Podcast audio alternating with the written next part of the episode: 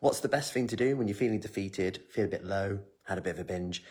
Firstly, congratulate yourself on being aware of that, asking that question. That's the first step. You could have just went, I failed, sod it, F it, learned nothing from it, and just gone, I'm rubbish, and just beat yourself up. So you've almost eliminated a bit of guilt and shame by asking the question. Number two, eliminate that guilt and shame. It doesn't define you, it doesn't define the person you are, your self worth. Don't, it's just chocolate at the end of the day. If you've had a bit of a binge, why did you stop there? Remember, progress is progress. If you had four and you'd normally have eight, that's progress. And number three, use this as an opportunity to act differently. Use this as an opportunity to act differently here. And it might sound really obvious, but this is an opportunity to go, right, instead of going pushing the effort button, I'm going to make a better choice now. And then I'm just not going to break the promise, break a promise to myself. My next choice is X, Y, Z. I'm going to have that meal. I'm going to have a glass of water. Congratulate yourself on actually stopping and being more aware on that because then you can ask the question, what did I learn from this? And if you enjoyed every second of the binge, great. Maybe you didn't learn anything from it, that you just enjoyed it. Did it make you feel better? Number two, what did you learn from it? Number three, what would you do differently next time? Use every opportunity like that as an opportunity to act differently next time. And that's the key part.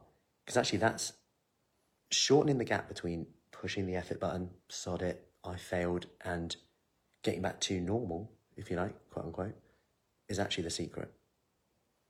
It's not what diet we do, etc. It's how it's almost how bad we beat ourselves up sometimes, depending on your relationship with food.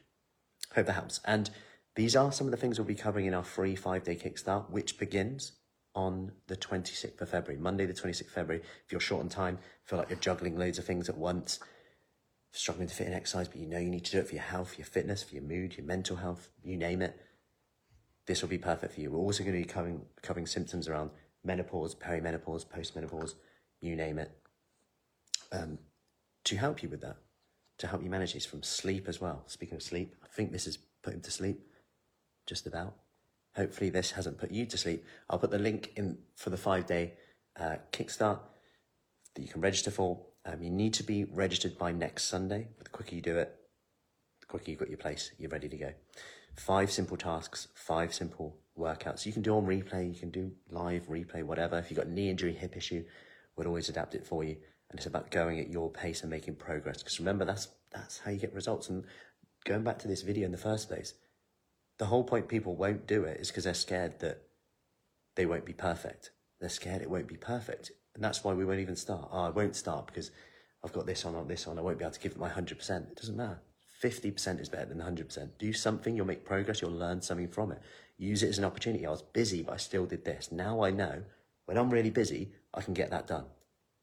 Challenge your own thoughts. Prove yourself wrong. That is like the best thing ever. Prove yourself wrong. Anyway, have an awesome day. I'll put the link around here somewhere. Feels weird not using my arms to talk. Anyway, and I'll see you later. Have an awesome day. Goodbye from me. Goodbye from Arthur. And I'll see you